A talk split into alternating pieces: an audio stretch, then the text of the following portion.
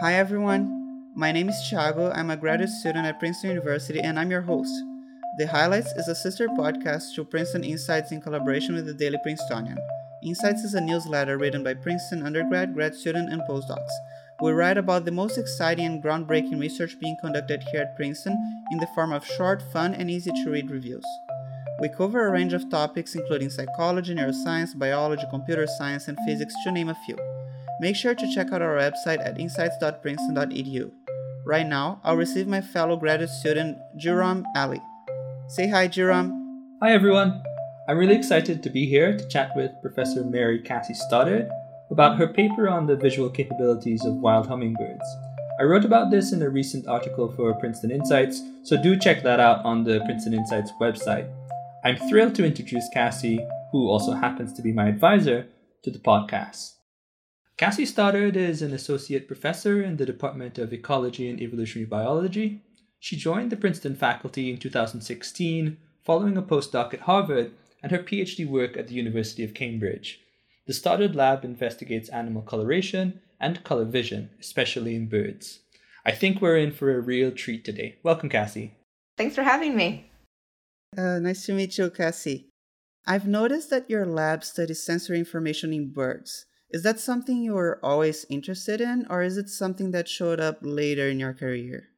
You know, I, I was always interested in birds, um, or at least I was interested in birds from a young age. My grandma and my mom taught me to identify birds uh, when I was growing up. So I was always very curious about the natural world and, and always curious about birds. But I'd say that my interest in sensory ecology and sensory systems didn't really kick off until college.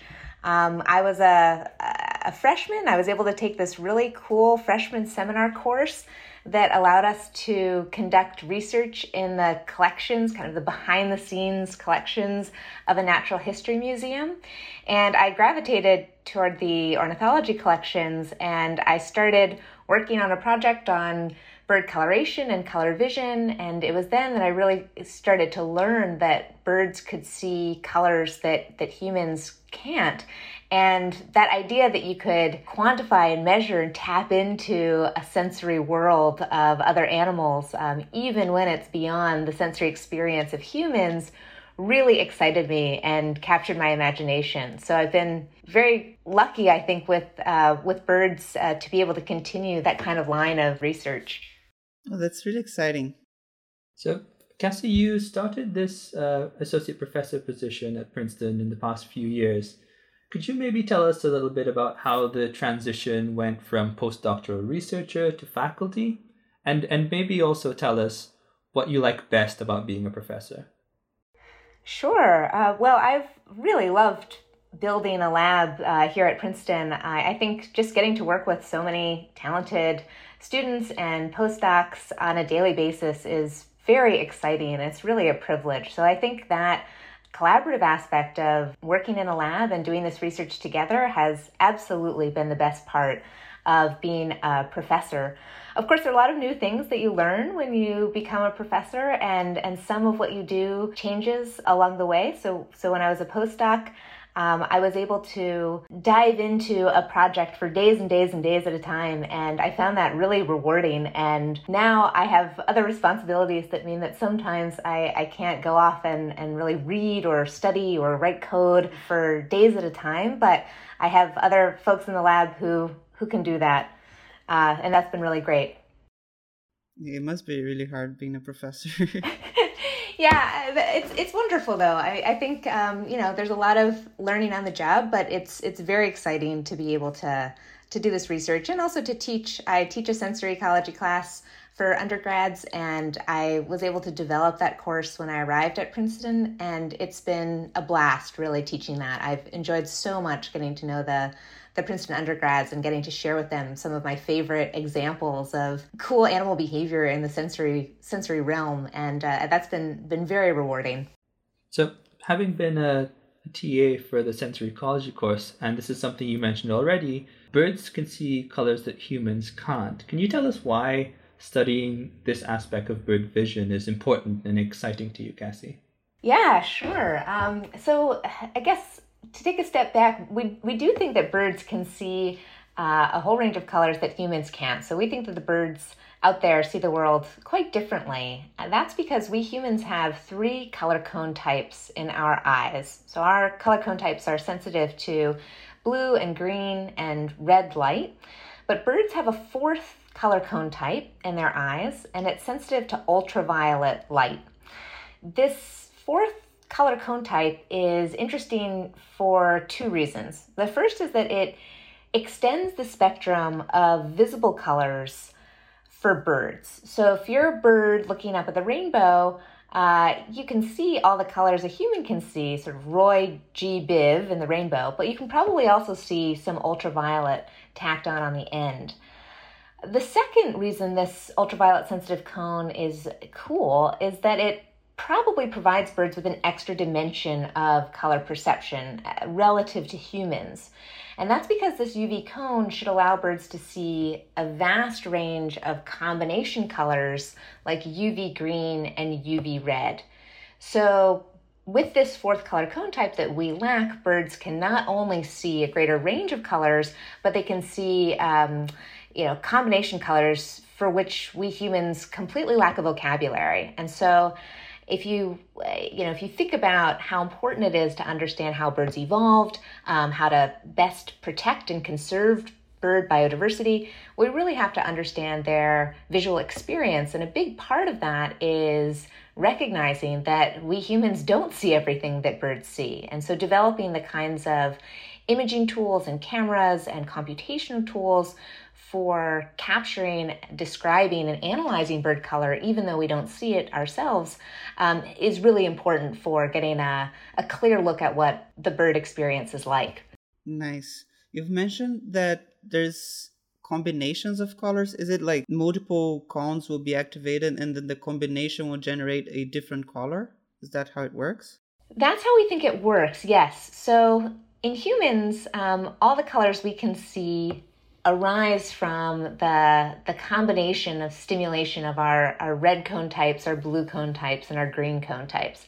Now, it's really interesting when we're thinking about birds with their fourth color cone type, is that they probably can see a lot of non spectral colors. And when we say non spectral, we're talking about a combination color that arises when the color cones are stimulated by light from widely separated parts of the color spectrum. So for humans, we really have one major type of non-spectral color, and that's purple. Technically, purple is not in the rainbow. It arises when our blue or shortwave cone types and our red longwave cone types are stimulated at the same time, but not our green cones. So we humans have this, you know, experience of seeing purple. Uh, I'm looking at, uh, you know, purple piece of paper right now, it's it's a real color to us, but it's actually not a spectral color in the rainbow. Birds can theoretically see a bunch more of these non-spectral colors. So they have up to five different non-spectral color types. They've got purple, they've got UV red, they have UV green, UV yellow, and UV purple. And so uh, that that became something really interesting to us that birds might be able to, to see and experience these non-spectral colors, only one of which we really can uh, can visualize, which is purple. When you mentioned that, I was thinking about the mantis shrimp because I read somewhere that they have like a lot of cones. So does that mean that they are able to see way more colors than humans? Okay, that's an excellent question. Mantis shrimp are um, you know, they're famous in the color vision world, and that's because they have 12 different photoreceptors that are used for color, you know, compared to four in birds and three in humans. So you might think then that the mantis shrimp has this exceptional 12 dimensional color vision system and can therefore see an unthinkable number of colors, including tons of these non spectral colors. yes, you might think that. And, and for many of us, we, we thought that for a long time.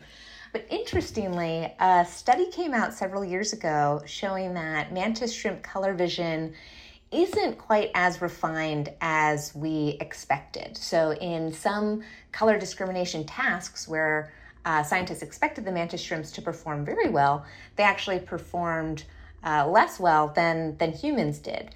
And so that's not to knock the mantis shrimp. I think the mantis shrimp still has a really cool color vision system.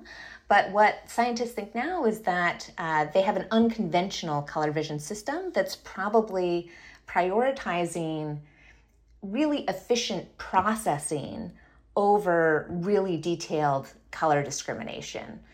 So this mantis shrimp is probably able to look at a scene and almost scan the environment and compare um, colors that it might recognize in prey to uh, to sort of a uh, almost like a lookup table, and in that way make quick, efficient decisions about what an object might be, rather than having really refined color discrimination where it can distinguish between a you know a blue green color and a slightly different blue green color. So all that is to say um, that we're learning a ton more about how mantis shrimp color vision really works and it remains uh, mysterious and exciting and strange. And so i, I think uh, you know ask again in five years and, and hopefully uh, sensory ecologists will know a lot more about about the mantis shrimp. So so far we've heard you know humans have three cone types birds have four, the mantis shrimp has a bajillion. How variable are visual systems across the animal kingdom? Animal systems, um, color vision systems are quite variable. So some animals have uh, one color cone type, some have two. Most mammals have two color cone types. We're kind of lucky uh, as, as primates to have three color cone types. Uh, birds uh, and some other animals have four color cone types. Butterflies can have up to nine color cone types, uh, some of which they can kind of turn on and off um, for different behaviors. Mantis shrimp have 12. So there, you know, if you're looking at the number of color cone types or color photoreceptors, uh, these do vary tremendously across the animal um, kingdom. The the wavelengths of light that animals are sensitive to also vary. So some animals with those those photoreceptors can detect ultraviolet light. Um, but not red light, for example, and and some animals have better long wave sensitive vision, so can see plenty plenty well in the the red um, and yellow part of the spectrum, but but not well in the UV. So I think that uh, you know one thing that's been really fun as a sensory ecologist to appreciate is is that you could have five different animals in the same meadow and they all are experiencing that meadow in really different ways. They can see different colors in that in that meadow. And um, we now have you know technology cameras that we can use to go out and quantify those colors and then model them simulate how they might look to these different animals. And i guess another thing i would say about the evolution of color vision in uh, in animals is is is that a lot a lot of times people ask me you know why did birds win the lottery? How did they get to be so lucky with this fourth ultraviolet sensitive cone type and if you look at the evolutionary history of color vision in vertebrates it looks like um, the tetrapod ancestor you know some 300 million years ago had these four color cone types. Uh, the condition that's been retained in modern birds it looks like early in mammal evolution, two of those color cone types were lost, and in some primates, a third color cone type was evolved, re-evolved, acquired, yes, through through duplication of one of the existing cone types.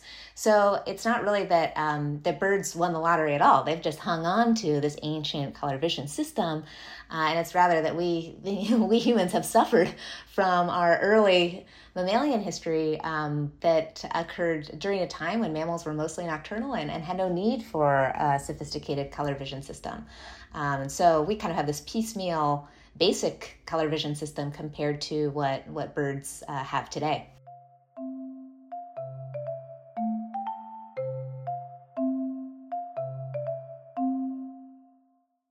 So you started talking to us about non-spectral colors, and we really want to talk to you about your 2020 paper uh, that discusses wild birds having this ability to discriminate between non-spectral colors. Um, how did you go about trying to solve this problem of if birds were seeing non-spectral colors and if they could tell the differences? Yeah, we were very excited to, to test this out in hummingbirds and in wild hummingbirds. And that's because hummingbirds require very little training um, with respect to color vision experiments. They've evolved to be sensitive to color, the colors of, of flowers. Um, they feed often from feeders. And so we were able to capitalize on this by going to the Rocky Mountains in Colorado. We do this work at the Rocky Mountain Biological Laboratory, or Rumble, as it's affectionately known. And we set up some experiments right there in, in an open meadow so that we could test color discrimination in wild hummingbirds. To do this, we designed special LED light tubes that can display these bird visible colors we've been talking about. So these light tubes can produce a UV green color or a UV red color. And we call these tubes the tetracolor tubes because they can produce colors visible to a tetrachromatic animal. That's an animal like a bird that has these four color cone types. In the past, it's been really hard to design light displays that can produce these complex combination colors so for us, this was a technical advance that opened up a lot of new possibilities, especially uh, in the field. Uh, I have a question about these bulbs. When we humans look at these bulbs, do they look like whatever is closer in the spectrum, like green, or do they look like a bulb that is off? Yeah, that's a great question. So if I set up, let's say I have two tubes and one tube is is producing green light and the other tube is producing UV green light, those two tubes will look identical to us. I can't tell the difference. They both look green. So the, we, we can't detect the, the UV. Um, if we have the UV light on and uh, it's next to one that's off, we really can't see that UV yeah, if you really squint, the UV is probably bleeding a little bit into the into the blue wavelengths, and you can you can tell that maybe something tiny is is on there. But we are really blind to that ultraviolet light. So if it's UV versus off, both tubes will look off. And so we're able to produce these colors uh, and measure them and convince ourselves that, yep, we've, we've made UV green. But in fact, it looks identical uh, to a green color to us. And that was what was so uh, just thrilling about doing these experiments is that to a human, you know, asking the birds to discriminate between UV green and green you know, we were like, ah, these look exactly the same. But over the course of several hours, this population of birds could easily distinguish between these two colors that looked identical to us and you know we we know from from past research that birds are sensitive to the uv so we fully expected them to be able to make this this discrimination but there was something really magical about seeing it with your own eyes. I mean there's there's kind of knowing it and then there's seeing it. And the seeing it for me was uh, was really exciting and uh, it gave me a real rush. Um, so that's what's going on with these tetracolor light tubes. We then set up two feeders. So we have our two light tubes and we have two feeders. One feeder contains sugar uh, sugar water, and the other contains just water. So we place the feeder next to the LED light tube. So you can imagine looking out into the meadow uh, on a tripod. Each tripod is holding a feeder, and next to that feeder is a light tube. The experiments would proceed with a kind of color of the day, a rewarded color of the day. So the tube next to the sugar water would display the rewarded color. Let's say that's UV green well, the tube next to the water would display a different color, and we could say that color is green.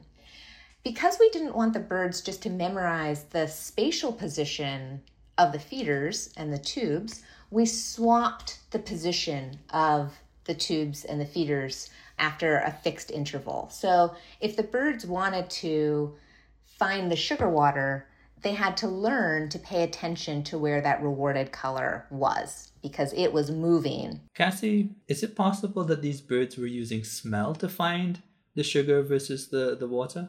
Yes, we did consider that possibility because, of course, they might not be using color. They could be using smell or they could be copying each other and using some kind of social learning. Um, and so, to to make sure that that wasn't the case, we did a series of control experiments. And in these controls, we had the tetracolor light tubes, both tubes display identical colors. So one tube would display green and the other would display green, but one of the tubes would be next to a feeder with sugar water and one of the tubes would be next to a feeder with water. And we'd go about the experiment swapping the positions just as we would any other experiment. If the birds were using smell or some other cue and ignoring color, then they should be able to find the sugar water under this kind of control experiment. But they didn't. They performed no better than chance um, when we were using identical colored lights, which suggested to us like, phew, they're not using smell, um, they're not using social learning, or if they are, they're doing it to uh, a negligible sort of effect. So, so in these controlled experiments, birds were basically kind of guessing. Basically, the number of birds going to feeder one versus feeder two was just a 50 50 split. So we don't think that they were doing anything better than random chance when they no longer had an informative color signal. And these kinds of controls are really important for exactly the reason you you mentioned that there are many things that can be influencing the choices these birds are making in the field. Um, and, and we tried to do our best to account for those by, by doing and repeating this kind of control experiment.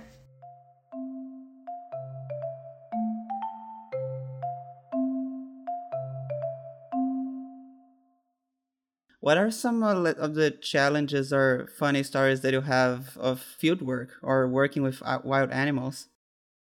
Well, I think you you said it exactly. Fieldwork is always unpredictable, especially up in the Rocky Mountains, uh, where it can and has snowed in June. So sometimes we we go up there, we don't know what to expect.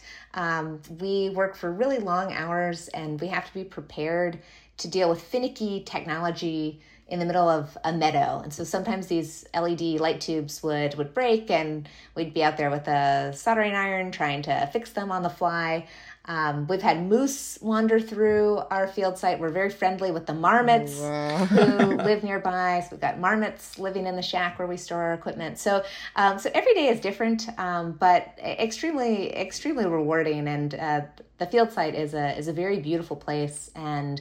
I felt lucky to do the work there, and also lucky to work with a really uh, great team uh, on this on this project. We had many collaborators, some from Princeton, some from other universities, and, and we couldn't have done it without this team effort. That's cool. Yeah, Cassie, I, I was wondering, this experiment sort of suggests that these birds are seeing non-spectral colors is this definite proof that they're that that's what they're doing or is there more work to be done to kind of make sure that that's the case? There's definitely more work to be done. Um, i think that you know even though we've assumed for a long time that birds can discriminate a variety of these non-spectral colors our results suggest that this is indeed the case. But it's a lot harder to answer the question what what do these colors really look like to birds? Um, what what is UV red to a bird? Uh, you know, does it does it look like red? Does it look like UV? Is it some sublime new color that has a totally different sort of meaning to the birds? I think I think those are the kinds of questions that you know we, we may never be able to answer, but by measuring colors in the wild, um, we might get a better clue. So, so in this study, we analyzed a very large data set of feather and flower colors to look for the prevalence of these non-spectral colors like UV red. And, and we've seen that they are common in the natural world. But one future direction uh, we, we'd like to explore is okay well how are they using these colors? Do they show up in flowers? Do they show up in plumage that uh, males are using when they're trying to impress females uh, how you know how much variation in a population is there in the ability to learn about and discriminate these colors? Are older individuals better at our color vision tests? Um, can hummingbirds discriminate different spatial patterns instead of just these different colors? So I think I think we have a lot more work to do to really figure out not just how birds are are performing in these color vision experiments, but also using color in their natural habitats to make good decisions about foraging, about navigating, about courtship, and we're just starting to get going there. So I think that um, our you know our experiments definitely suggest that these birds can see these colors, but how they're doing it, what genes are involved, um, you know, at what rates they learn about these colors, those are totally wide open questions. That's very interesting. Is that something that by studying hummingbirds we'll be able to generalize to other animals? Like what uh, what other mysteries do you think that hummingbirds might help us solve? Well, I think that's a great question. We think that most diurnal birds, birds that, you know, are active during the day, like hummingbirds, have the capacity to see these non spectral colors. So we do think that our results are, are likely to generalize to other other birds. But, you know, uh, before we can be too confident, I think it'll be really important to extend this work to the uh, other hummingbird and, and, and non-hummingbird species out there. You know, there are over 300 species of hummingbirds. Are they all capable of doing this? Or are only some hummingbirds doing this? That's one question. Um, and then asking whether this is the case in, in other birds will be important as well. And uh, of course, you know, it's not hard to then start imagining, well, you know, birds are living dinosaurs what did the what did the non non-avian dinosaurs of the past see? Could they see these non-spectral colors? Did they have these non-spectral colors on their on their skin? So i think uh, i think there there's a lot that this kind of work might be able to um, to sort of shed light on uh, both looking into the evolutionary past but also thinking about uh, the present. And i'd say that you know what we're seeing in, the Rocky Mountains with the broad-tailed hummingbirds is that this is a fragile population that definitely is already being impacted by climate change. And if we can't figure out how they see, what colors they care about, and how they're using those colors, uh, I think we'll, you know, we won't be able to make the best decisions in terms of uh, conservation and, and protecting biodiversity. So that's something I'm really interested in too. Is you know, how can we use this knowledge now to to make more informed decisions as we see these populations struggle. That's awesome. Yeah, uh, I would have a lot of questions just on that end, but it was really, really fun talking to you. That's very interesting. I'll definitely look into how we can use this sort of knowledge to help uh, the preservation of our wildlife. And thanks, thank you very much for coming here. Oh, it's my pleasure. Thank you. Thank you so much, Cassie, for joining us. Thank you so much for having me. This episode of The Highlights was written by Thiago Tarrafarella and Joram Ali. It was produced by Isabel Rodriguez under the 145th Managing Board of the Daily Princetonian. For more podcasts and other digital media from the Prince, visit www.dailyprincetonian.com. Many thanks to Professor Stoddard for speaking with us. To read more about her work, check out the Princeton Insights article covering her research, which can be found in the description of this episode. Thank you for listening, and until next time.